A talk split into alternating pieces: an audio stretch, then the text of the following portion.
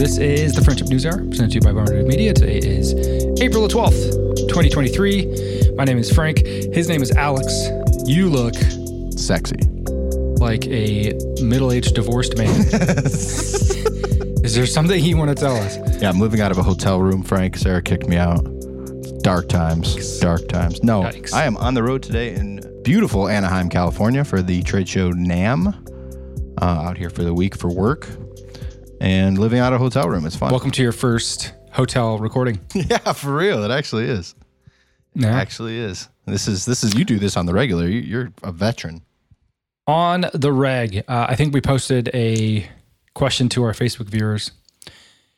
Do calories count if you eat them in the airport? it's an interesting question. Do you go hog wild in the airport? Um, well, so I always have like an allotment. I think I have like up to 30 bucks to use like for meals at, at when I'm traveling. Usually just in general, I have like a $30 head kind of a thing, but It's like your per diem. yeah, per diem, that's the word. Um, but I, I, I mean, so yesterday when I was traveling, left out at like, say, I got to the airport at like 6 7 o'clock. I went to the Wolfgang Puck Express because you got to, it's classy. Got myself a nice breakfast sandwich. Um, and that with a coffee came out to like 30 bucks. So I try to treat myself a little bit, not like a McDonald's kind of a thing, but Yeah, I've always um I've always been like enamored with the attitude of being in an airport. I don't know if it's the stress or the fact that you're flying in a tube 30,000 feet over the air that could kill you at like at any at any instant. that um, you want to just drink alcohol. What is it about airports and alcohol? They just go together. It's like for me, it's almost non-negotiable really? during reasonable hours, right? Like I'm not going to fly at 9 a.m. for a business trip and have a dirty martini, right? But if I'm flying on vacation and it's eight o'clock in the morning, I will consume any amount of alcohol before I get on the flight and without any hesitation whatsoever. But that's more to ease nerves, right? I think it's more because I'm an alcoholic. We're getting to the root of the problem here. This is good. I don't, I don't, I don't get nervous flying. No? Okay, okay. No, I get nervous not drinking. Really? Yeah, see, I'm not. No, no, that's no, that's a joke. I know I'm not an alcoholic. I don't need to drink alcohol. Um, but but you know what I'm saying? Like I don't know. It's just I, if, I, if I'm in a bar or if I'm in an airport and I have 30 minutes to spare, I will have a shot of Jack Daniels. And I've never I don't drink Jack Daniels and I, don't, I wouldn't sounds buy that so in any other gross. instance. I'm, I'm Maybe not Jack Daniels. I'm maybe different. some Woodford. Or if if I'm going if like with the boys, you know, if I'm doing a dudes trip, bachelor party, whatever, fuck yeah, let's let's do it. Let's start the party early. But like by myself, I I never really do, man. I don't know why, but I take edibles. So like I popped a 25 milligrammer yesterday when I left, just to kind of Yikes. try to sleep on airplanes. But I, I can't. I can't sleep in public, Frank. It's something the way I'm wired, or I don't know what it is, but like I just can't ever get comfortable enough on a bus, on a plane, whatever, to like let go. Planes are not comfy. Yeah. But no, I, dude, I have no anxiety. I always have this thing in my head lifting off. Like, well, if I'm going to die, like as soon as you lift off, it's like, I'm pretty much high enough to die. Like, so at this point, just got to let go and let God, you know? You you've already made the decision. You're Yeah. up there at, at, at your at your own peril. Um, we just started a show called Yellow Jackets. Never heard of. Oh my goodness. Oh, yeah? Oh my goodness. I, I, can't believe I you, have not heard of this show before. What, what, what, Um, what service is it through? It's a Showtime show, but if you're a Paramount subscriber, you can watch it. I'm fucked. Um, you might be. well, that's what you're for, Frank. You got Yeah, there you my go. The- yeah. it started out with you, by the way. I, I used your Netflix account for a solid six years without paying for anything. Good, good. Um, and now I've repaid you tenfold. It's true. Um, but yeah, man, the show is crazy, but it revolves around a plane crash. Hmm. Um, and they show it so vividly. It's like, fuck, dude. Yeah. Like Lost That's it. style? Like it, it's like Stranger Things meets Lord of the Flies Hmm. meets.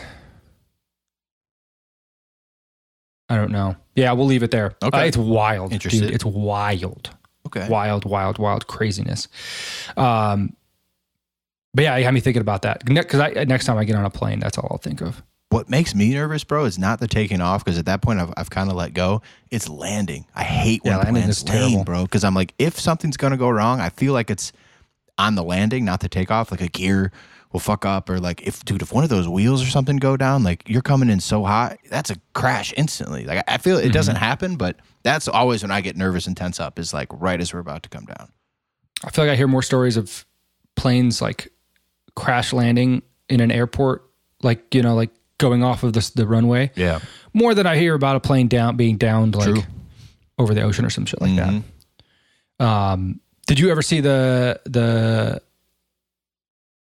uh, Malaysian Airlines Netflix documentary? rager was talking to me about it when he was on a few weeks Uh, dude, watch it so we can talk about it. Oh, we- I I mean, he kind of filled me in on a lot of it. Like he he's convinced America is involved or at least knows what happened. dude at the at the very least they know everything that happened at the worst they're responsible Mm. That wouldn't surprise not, me. not there we're we are we us americans yes what we know. What would we have wanted? Like, were there people on board we just wanted to take out? What, what's the conspiracy there? Like, what, how would that benefit America? if you watch the documentary the only the only thing that you can take away from whoever was on board and who had an interest in that was russia Okay. So you follow the breadcrumbs and it kind of leads you very vaguely to russia Okay. So I, I I don't know I don't know if the Americans had an interest in anybody in that flight, but at the very end of the documentary, somebody's on there talking and they say they're like they're like saying like you have all of these countries that have like advanced military presences. You have uh, the Americans who were flying two surveillance planes that night in the area. Um, and you're going to tell me nobody knows? Yeah. No way. No way. There's no fucking way. Yeah. So yeah, I think I think America um, at the very like I said, very least Amer- America is holding back a secret. Okay. Um, That's we. But that's we like, like to do the- that, Frank. we do, we do, we love to do that shit. Um, there are speaking of secrets. Did you hear about the? I feel like this is not getting a lot of coverage. The the the leak that happened over the weekend. No, I, I don't. I don't think so. No, What about? Okay. Whew. Okay. This shit's crazy. so, over the weekend, we find out that there were at least 50 documents that were marked either top secret or secret that were leaked and being circulated all around the internet. And they have to do with our involvement in Ukraine. So, Mm. they originate from within the US military and intelligence agencies, and they include details about the strength of Ukraine forces, air defenses, military equipment, classified information about arms and support that the United States has provided to Ukraine. Um, they also have copies of like like the daily intelligence reports, like the reports that the president fucking gets when he sits around with the chiefs of staff, joint chiefs of staff. Right. Gets, yeah, so those were leaked. Um, there was uh, Israel was implicated, South Korea was implicated, um, and we don't know who did it. And it's just fucking wild. Like, how does that get leaked? And like, I don't. I guess I don't really care. I mean, like, this is so above our head, right? But um, I think what what really ha- like what the, the complications with this obviously is that we have somebody inside of Ukraine or excuse me inside of Russia that's feeding us this information and then we're disseminating this information giving it to Ukraine so they can fight this war. So hmm. now somebody's implicated within Russia at the highest ranks of of the of the Russian government. And now that person's probably outed What if probably what if be it's killed. Snowden trying to get back to America? So he's like reversing reversing it. You know. Yeah, good. I hope I hope uh I hope he gets back. Um Dude, we have to talk about everything going on over there though, because it is. We haven't really had a chance because we had Rager on a couple weeks ago. Then we had the man Mitch last week talking about all kinds of cool plant medicine, but we have not really got to talk about BRICS and all this like money stuff going on, this new currency that they're like. I'm very very scared about all of this, Frank. Yeah, you uh, and you and you and you might be right because it's it's the end of America's global dominance. Yeah. It's that what we what we what makes us such a big player. The reason we're a global superpower or the preeminent global superpower is because everybody uses our currency.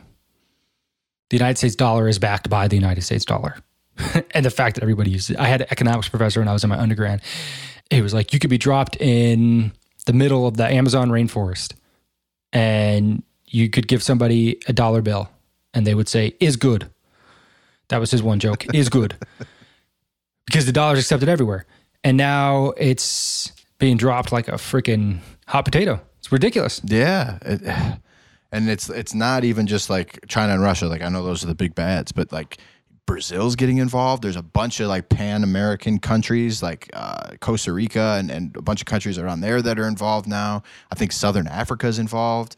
Uh, it, like every time I look, the list keeps growing. I heard even Germany might be flirting with them about Yes. about doing this. Like that is a close Yes. ally of ours, and that would pretty much destroy the European Union, from what I'm understanding. it's crazy. Yeah. well, I mean, the reason it would destroy the European Union is because uh, Britain's already out of it, Mm-hmm. and Britain and Germany were really like the only two major contributors. Everybody else was taking. right. Germany and Great Britain were contributing. Great Britain's out. Germany leaves. Then yeah, what does that leave you? Well, chaos. That's what it leaves you.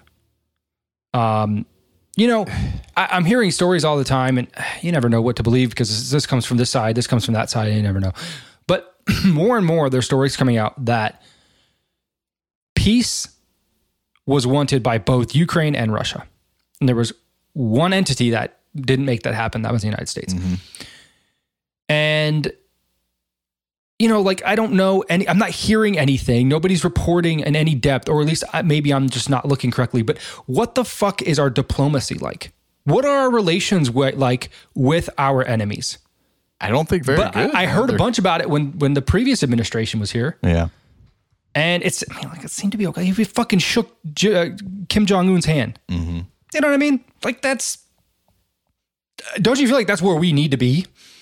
Yeah, I totally agree. But now we have China and Russia fostering, like they're repairing the relationships in the Middle East that haven't been good for years and years and years and years. And now they're somehow lining up. It's like when I look at this, man, and I see all these countries coming together, forming their own currency, the only thing I get to my head is those are the countries that want, like, if if we went to war, would probably be allied most likely with with these guys and they'd have their own currency so they're not relying on the dollar. We can't do anything to shut down anything that they'd want to do during wartime. It, it's it's It just looks like complete they're- independence. setting up kind of like a chess move, if you will, mm-hmm. so that they have leverage.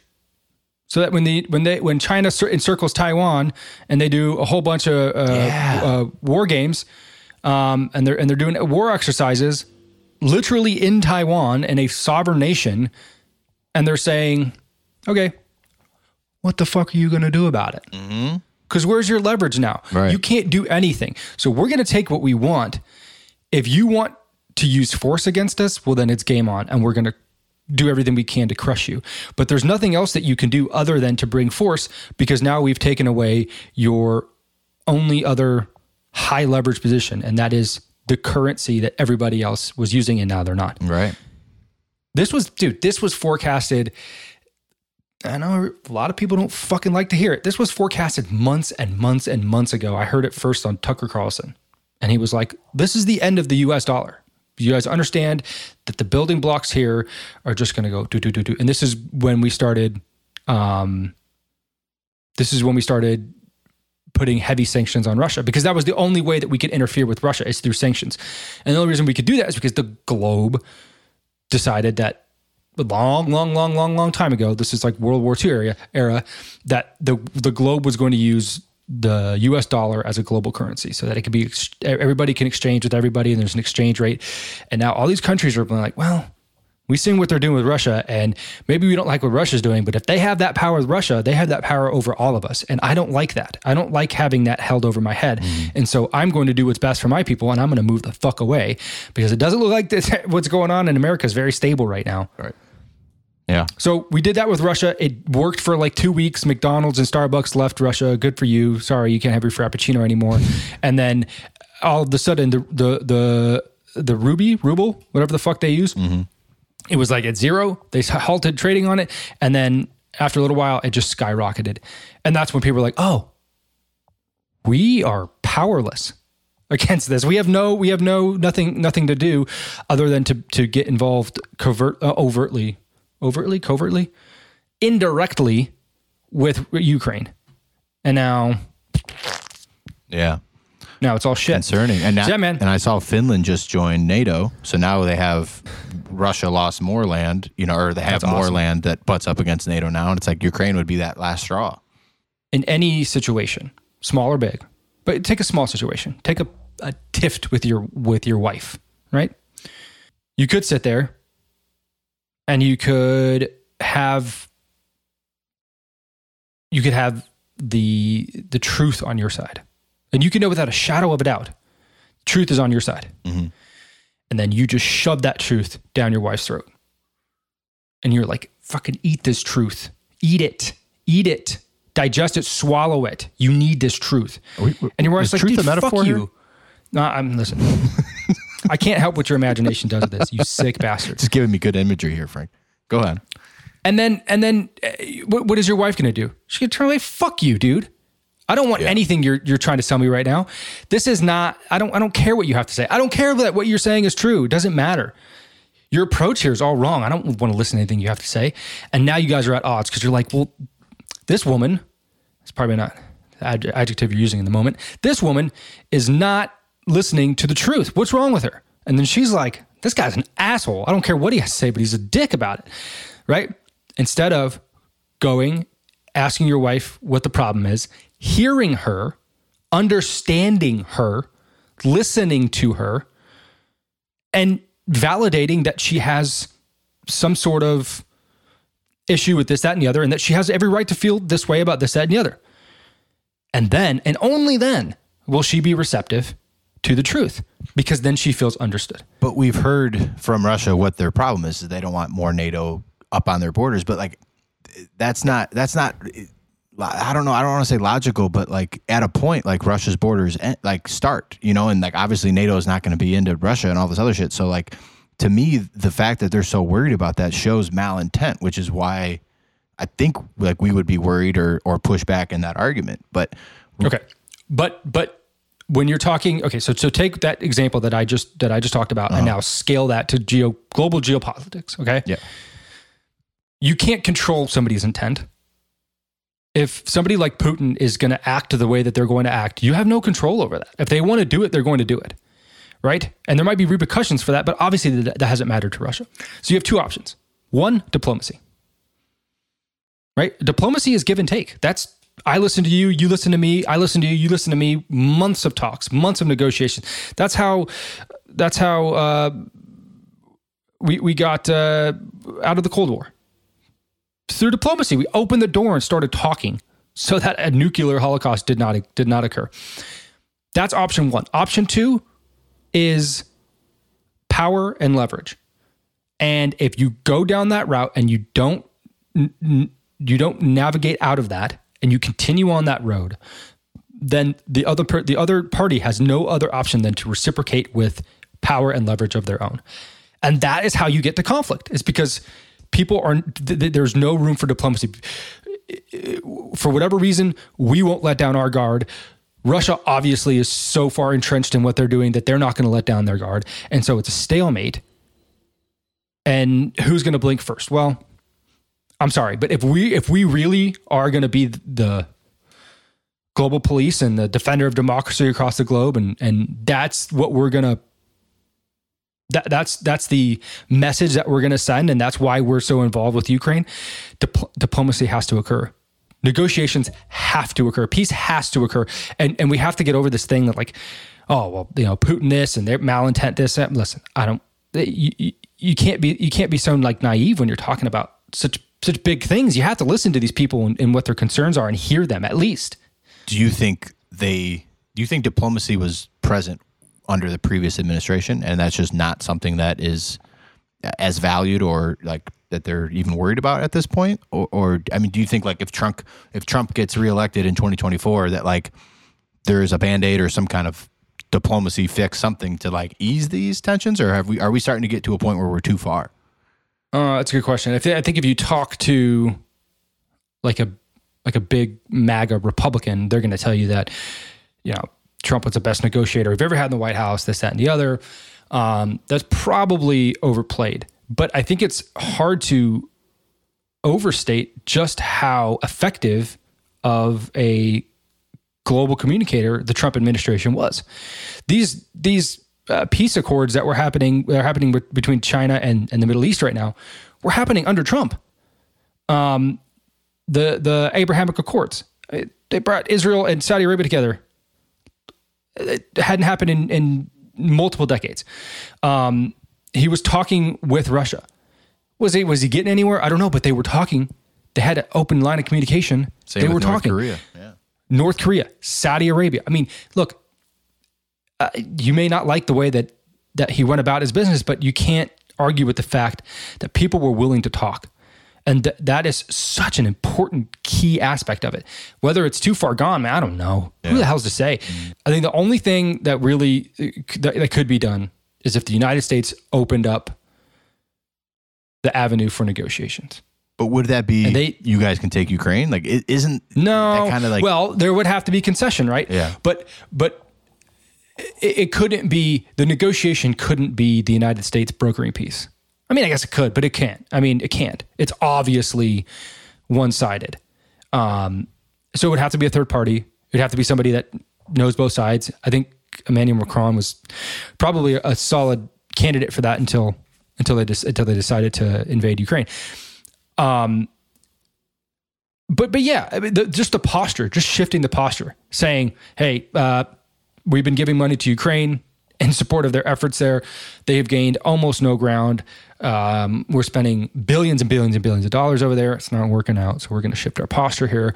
We think peace is the best option, and if America diverts to that route and begins negotiations and diplomacy opens up again in a big, big way, there's no telling what you can do. But it's certain that if you continue down the road that we're going down now, conflict is inevitable. And it has to be understood. Conflict is inevitable. And it may not manifest itself in like a hot war, but it's going to manifest itself in some way. And uh, I saw a tweet today from Jesse Kelly because there was a there was a another explosion in another manufacturing plant in America. Uh, this time, I think it was in Illinois. Uh, big giant fire. I mean, the Hershey uh, chocolate factory blew up uh, a couple weeks ago. I don't know if you saw that. no.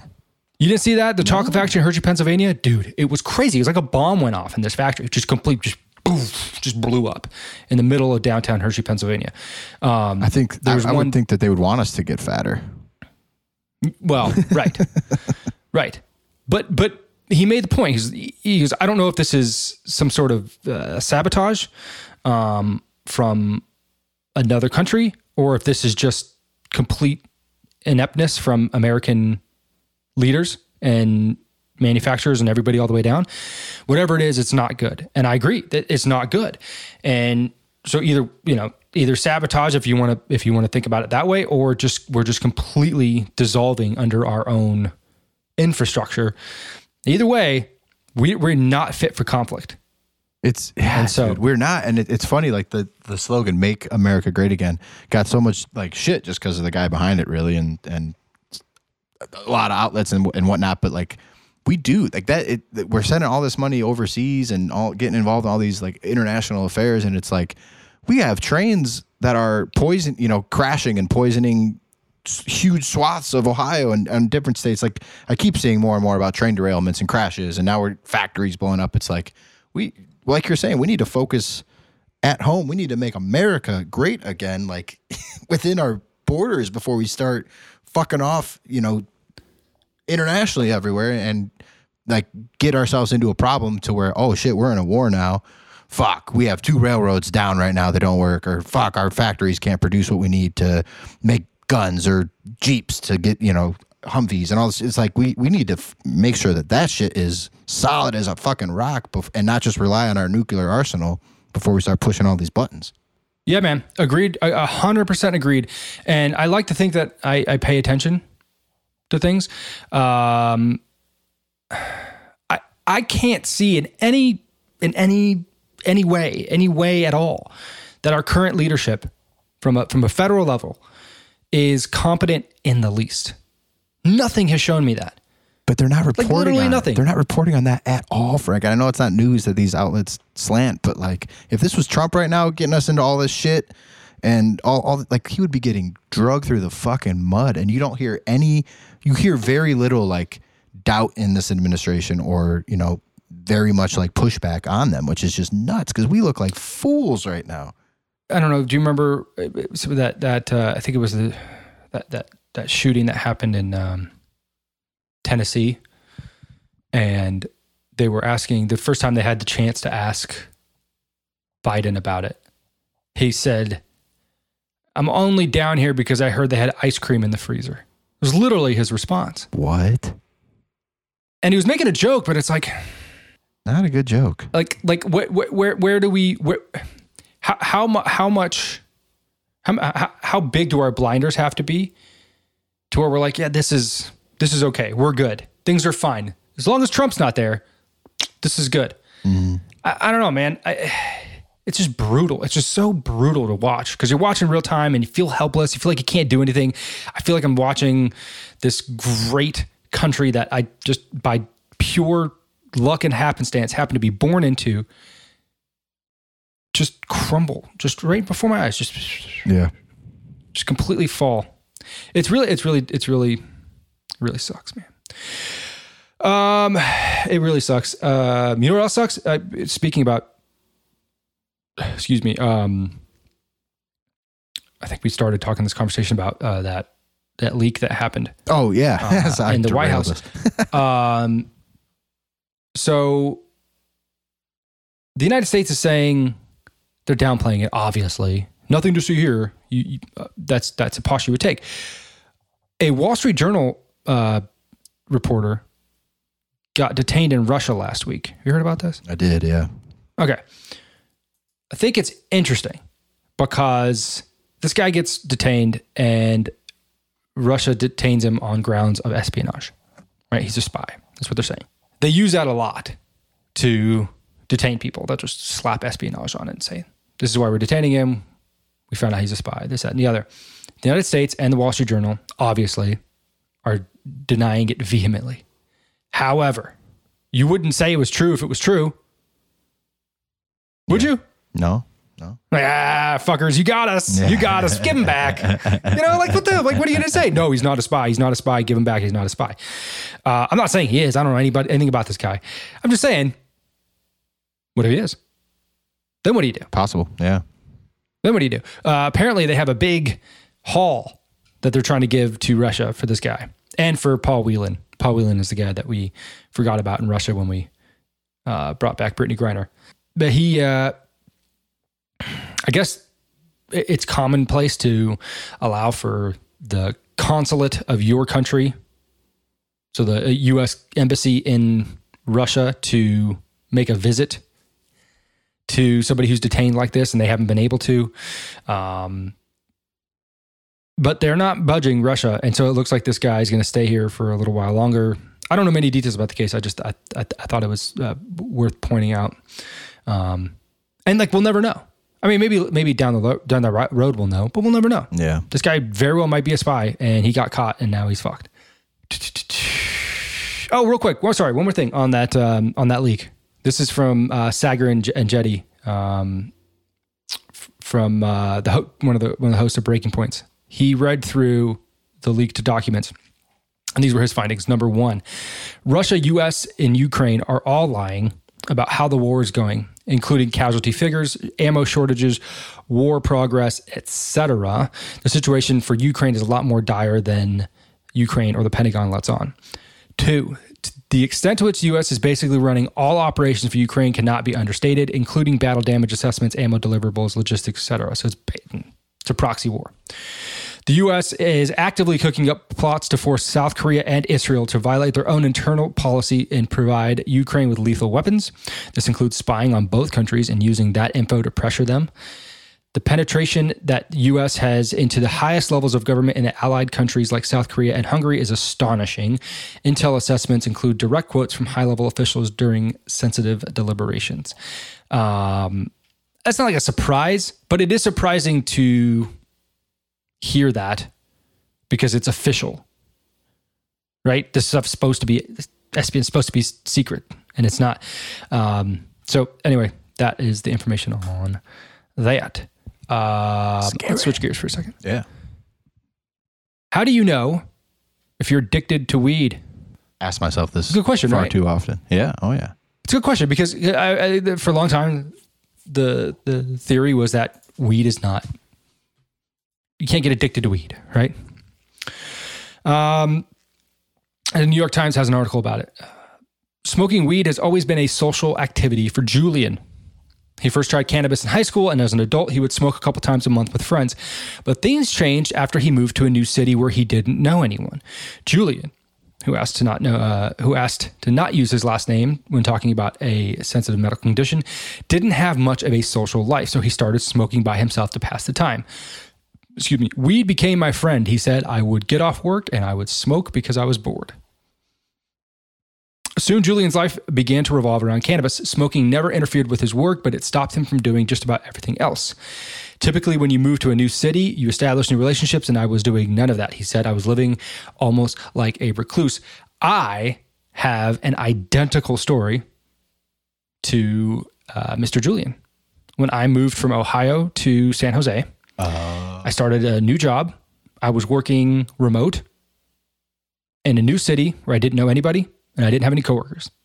I had, for the first time in my life, I had no means to organically make friends. I had to actually go and do that. And then I also figured out that San Jose had legal marijuana dispensaries.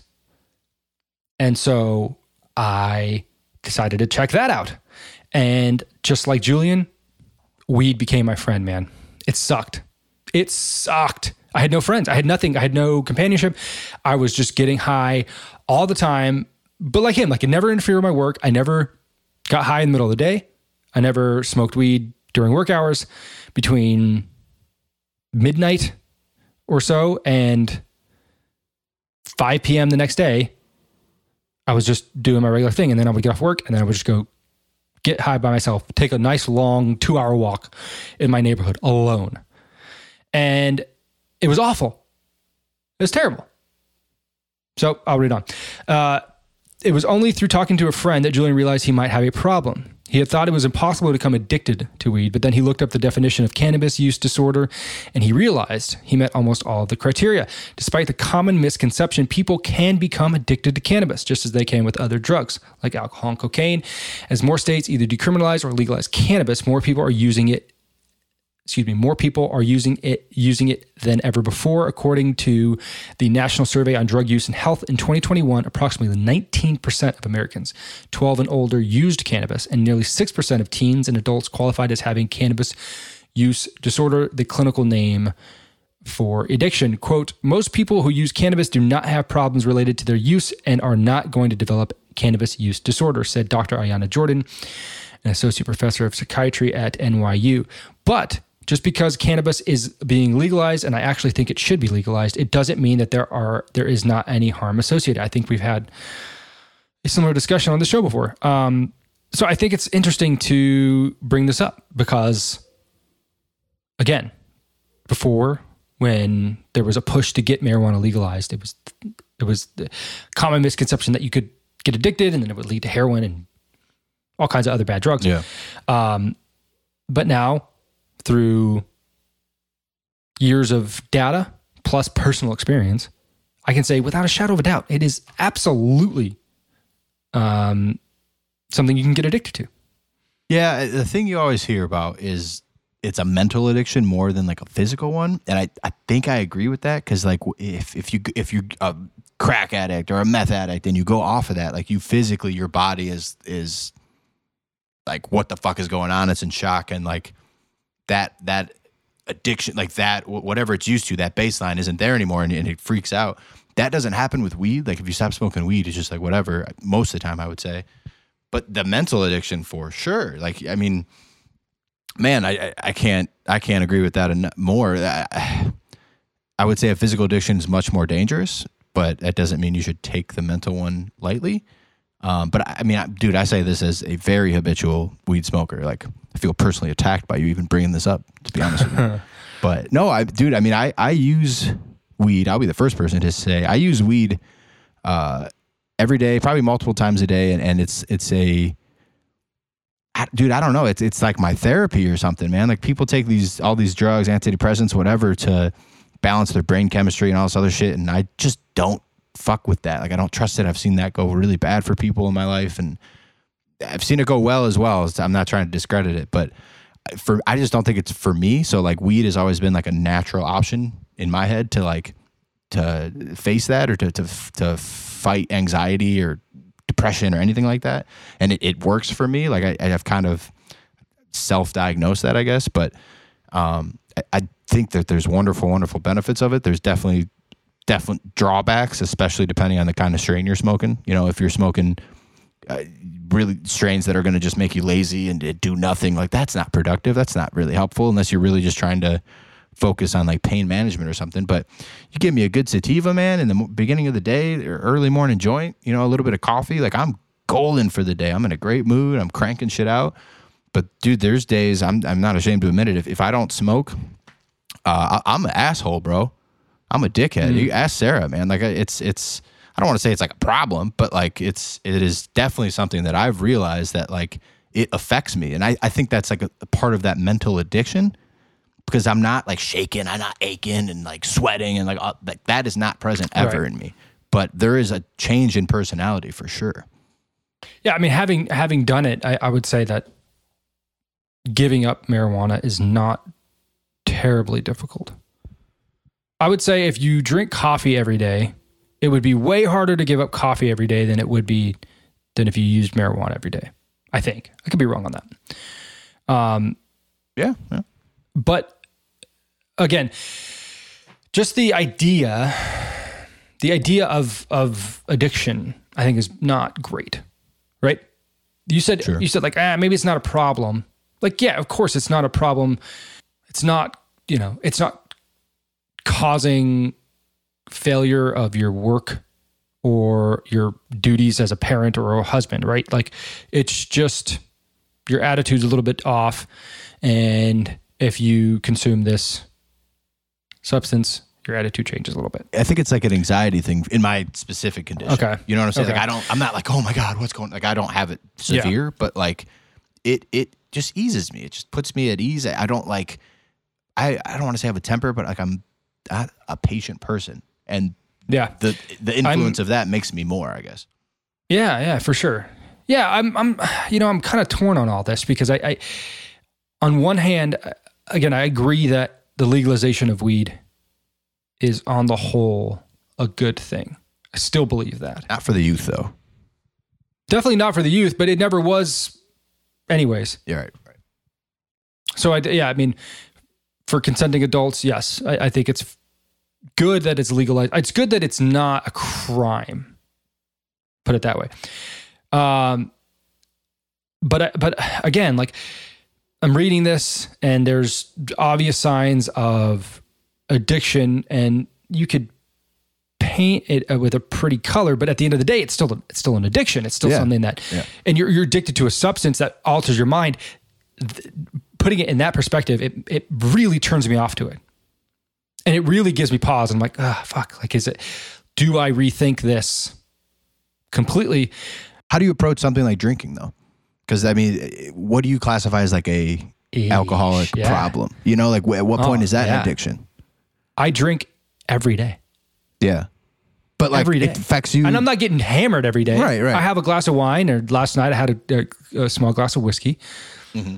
But it's like every day. And that's a problem. But it's so easy to be, to use alcohol as a crutch because it's such a familiar drug. Right. Also, I think alcohol has a less a less severe or less heavy effect on you, on your brain. In small doses. We, yeah, correct. Like even if you get hammered, right? Like you're just a really loose asshole of yourself, shell of yourself. With weed, it like alters your brain, your thinking, and everything. Your your your whole. I'm not saying we. Uh, uh, alcohol. It just affects you differently. Yeah, I, I, I guess.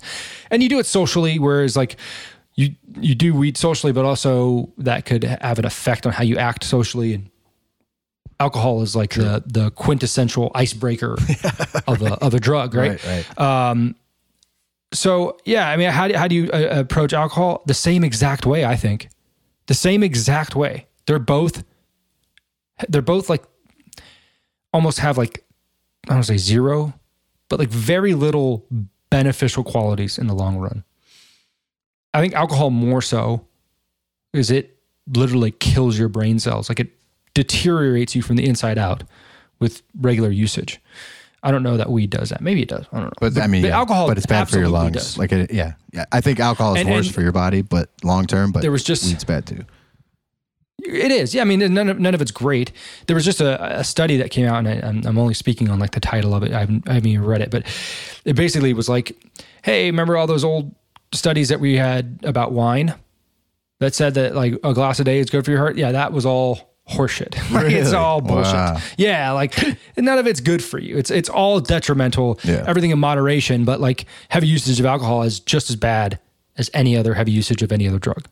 Um, so yeah, man, I don't know. Like my mind is changing on this, and I and I want to like be very cautious that I don't turn into like this get off my lawn old man, go get a haircut hippie, you know that kind of guy. I don't want to be that guy, and I want to have an open mind about it. But at the same time, it's like, oh, this isn't.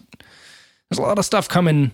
That's you know we were talking about last week. The cognitive dissonance. I'm on a path, and there's a lot of information that's coming trying to knock me off that path. Say, hey, maybe you're wrong. Maybe you're wrong. And I'm like, ah, shut the fuck up. you know, um, and and I don't know. It, it just it's with with weed. It's just continually to hit me at at at all angles that this this might need to be rethought a little bit, just a little bit. Yeah, no, I, I it crosses my mind here and there too, and my wife is not uh, a big fan of like the smell of it. So like that is always like a. Mm. But I, you know, I'm trying to think of ways to adapt going forward. Maybe more edible focused, you know, and and more like a microdose.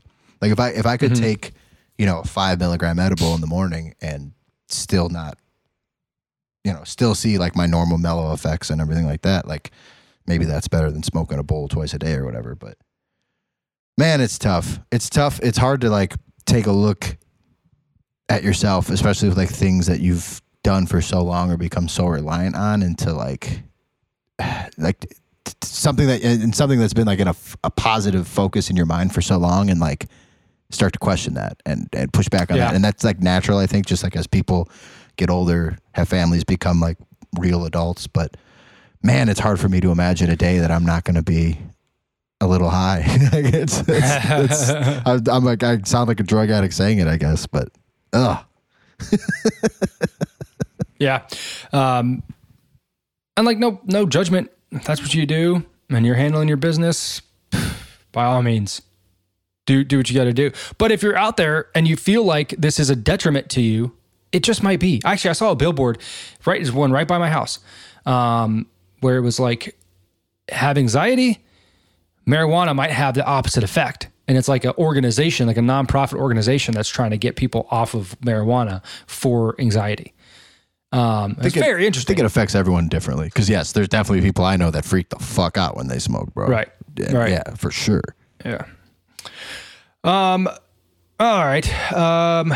It's been a lot of weed talk for the last two weeks, uh, or drug talk. Um.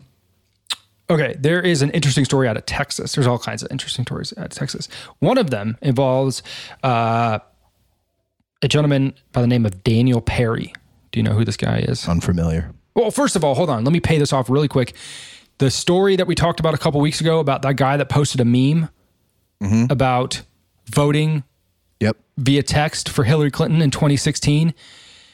He got persecuted and just got convicted of I don't know what the fuck he got convicted convicted for. Like election interference. Wasn't that what they were trying to get him for? Maybe it was election interference. Um, but anyway, he put a meme up of uh, Hillary. It was like it was like skip the line, vote for Hillary by texting this number, and I think we rightly said that if that is the way that you chose to vote, then your vote shouldn't count anyways. That should be the end of the story. This is from the Department of Justice themselves. Douglas Mackey, also known as Ricky Vaughn, was convicted today by a federal jury of Brooklyn of the charge of conspiracy against rights. Stemming from his scheme to deprive individuals of their constitutional right to vote. The verdict followed a one week trial before the United States District Judge Ann M. Donnelly. When sentenced, Mackey faces a maximum of 10 years in prison. That shit is wild. Wow. That shit is wild. Tell me, tell me, give me the case. I'll listen. Tell me why this is not politically motivated, Yeah. and I'll listen. Tell me why it isn't, and I will listen. And if you can give me a, convincing argument, I'm willing to change my mind. I'm open to it. But the way I see this right here, this is political persecution. Yeah. Yeah. I'm dude. I, you know I love to play devil's advocate, but I got nothing for that. I can't, like, I can't think of anything, man. It fucking blows my mind. Yeah. It's scary. It was a meme. It was a meme. It was a meme. I just can't help but think that if it was like role reversal, you you would hear nothing of it ever. That person would be applauded. Yeah, right. Way to take tr- votes away from Trump. Way to do it. yeah. Applause. Anyways, um, there's another interesting case, and this is in Texas. Daniel Perry was convicted of, uh, I believe, murder. Yeah, convicted of murder for the killing of a man in July of 2020.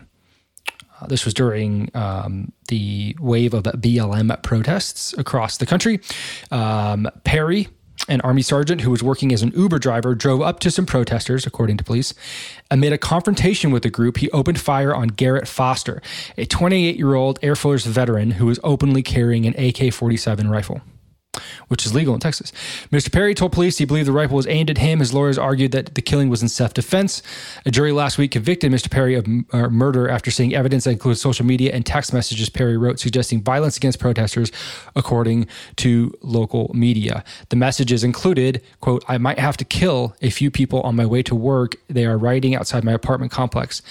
And another one saying, quote, I might go to Dallas to shoot looters.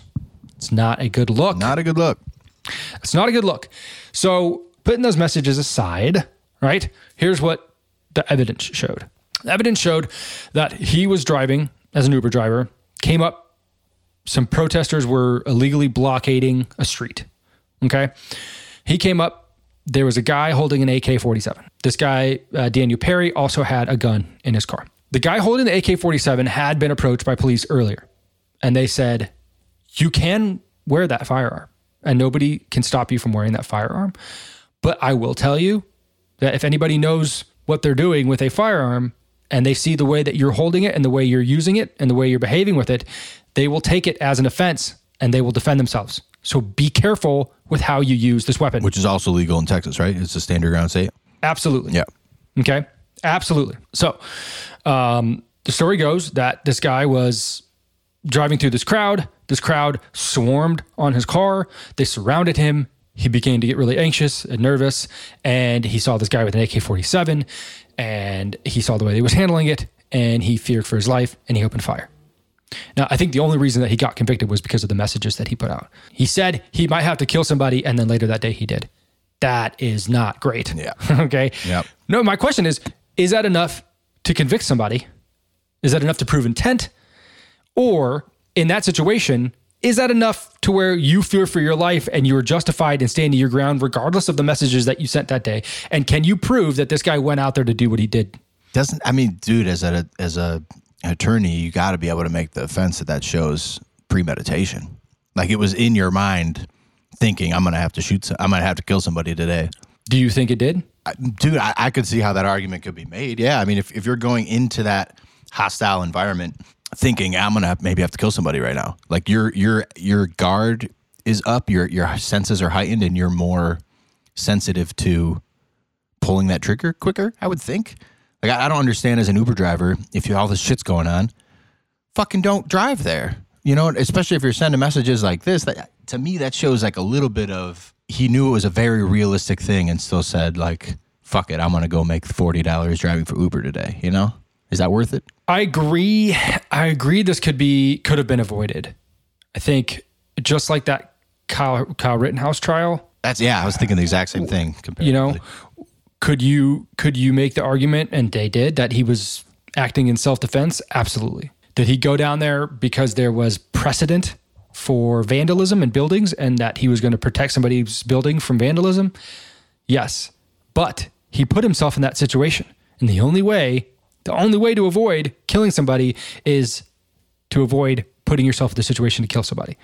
right? Like in the normal in normal circumstances, if you go and you're armed with a rifle, you're asking for something. Yeah, but what I would say though is if Rittenhouse got off in the his his uh, circumstances, I think are more egregious than what this guy did because this guy Rittenhouse went there kind of confrontationally in the guise of being defensive, but like in a confrontational manner to do what he was doing. It sounds like this guy was just trying to work, but like had in mind that shit's crazy. I might have to pull a trigger today. S- But uh, to me, Rittenhouse's is more like I don't want to say evil, but like has more malintent to just the basis of what was going on. Yeah, and, and but and like I think I think the the Kyle Rittenhouse case is pretty pretty like close open open shut. Like regardless of what you think, like if you look at the facts of what hap- what happened, The laws, he yeah. absolutely acted in self defense. He was being attacked. Mm-hmm. Um, is it murder if you have murderous thoughts and then you defend yourself? Yeah, right. In a state know? like Texas, no, I think he, this guy will get off due to their laws. But like I'm, I'm looking at my window right now and I see a, a post office truck sitting right outside my house. And if I was in here today and it hypothetically, allegedly said, man, I really want to fucking kill a postal office worker today. And I put it out there and I said, I might have to kill me a postal worker today. And then I walked outside and the postal worker came up to me and had a knife or came up to me and threatened me or said something and I was have I had my kid on me or something, and he threatened me, and he wouldn't move out of the way, and he was acting crazy. He was going, if you will, postal, and ah. I said, I said to him, back up, or I will shoot you, and he proceeded forward, and I shot him. I had it in my head that day that I wanted to kill a postal worker. I was so presented tough. with the opportunity to kill, kill a postal worker, and I did it. Mm-hmm. But I didn't do it because I wanted to kill him. I did it because I was defending myself. See, like, to me, that seems like self-defense. I seem like a unstable psychopath for putting it out there that I want to kill a postal worker. But when presented with the opportunity, I didn't immediately just go up and shoot him in the head. Right. For the sake of doing that, I was I, w- I waited until I was provoked and then I acted on that. yeah, it's like almost like premeditated murder in the guise of self defense.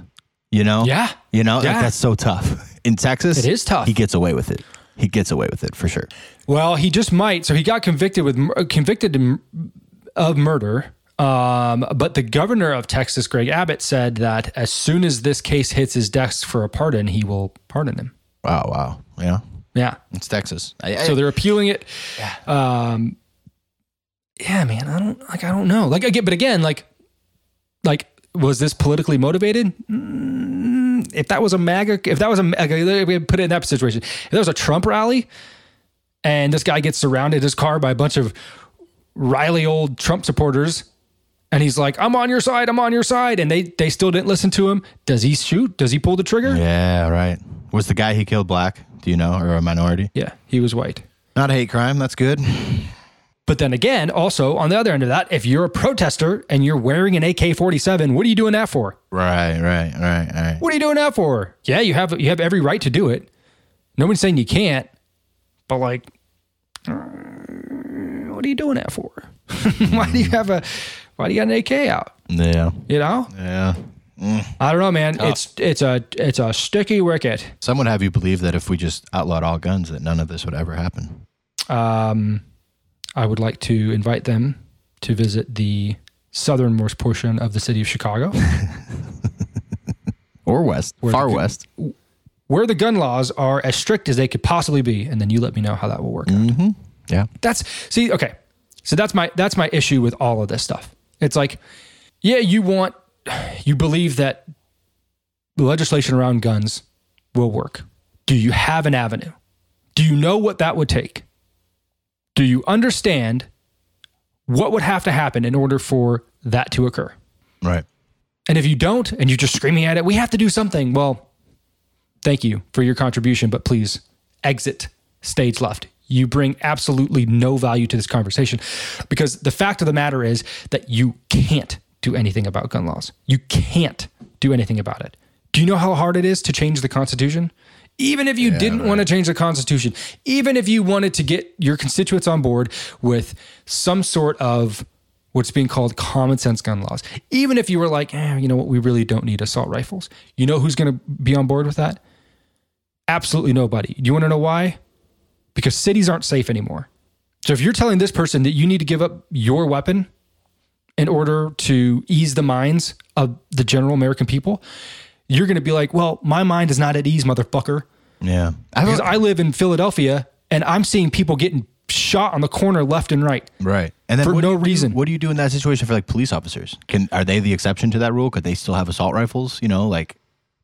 And there you go. Totally banned. And Like, there you what- go. what- yeah. Who can and who's sponsored by the state that can hold these weapons? And who's going to use that authority over me? And you, you, you, you that, it, that's like our last saving grace as a free people is the ability to defend ourselves. Nobody's going to give that up. I don't disagree. Yeah, you can blame the NRA. The NRA has nothing to do with this. They're such a small player. It's like ridiculous. It's that that argument that is invoked is so dumb. They they they make contributions of no significance to the political landscape. It's nothing to do with the NRA. It has nothing to do with people's strongholds over the NRA and donations. It has everything to do with politicians and their constituents. And their constituents do not want gun control. They don't want it. Because at the end of the day, all you got is yourself. That's the best way to protect yourself. Right. And If you can figure out a better way, if you can invest more in policing, if you can invest more in smart, competent policing, if you can make the general public feel more safe about walking down the street, then you might have a chance. But until we get there, it's it's the people's right, and they are not going to give it up. So that is where we need to. That is the foundation of the argument, and where it needs to start from. What about like a social program where everyone gets free jujitsu lessons? Beautiful, beautiful. Yeah, absolutely. Why not? I, I have- I have no reason why not. Yeah. I have no reason why not. You want to learn karate? Here you go. Here's a voucher for free. Dojos across the country would be thrilled. Do it. Do it. Because more people would learn self control, and a whole heck of a lot of people would would be willing to go out and you know bring an AK forty seven with them because they're too much of a pussy to learn how to fight. Mm-hmm. Yeah.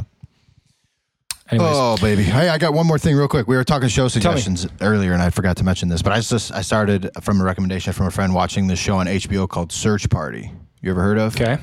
Nope. Somehow I didn't hear about it either. There's like six seasons out of it. Uh, it's nice because they're like 23 minute episodes, quick digest digestible, digestible. I don't know how to talk, but uh, the main character is Maeby from Arrested Development. You know that girl. Nice. and it's it's like a comedy show, but it's like a it it gets it's just crazy. It's one of those shows where like things just keep snowballing and going nuts and wild and like keep fucking up kind of a thing. But Yeah. good show, fun show. I highly recommend. Search party. Check her out. Cool. All right, man. Uh, you can find us on Instagram at Friendship News Hour, TikTok at Friendship News Hour, on Twitter at Friendship NH, and you can send us an email, bummerdude.media at gmail.com, bummerdude.media at gmail.com. Uh, have fun in Anaheim. Yes, sir. Say hi to Mickey for me. I'll see you in a few short days, my friend. See you.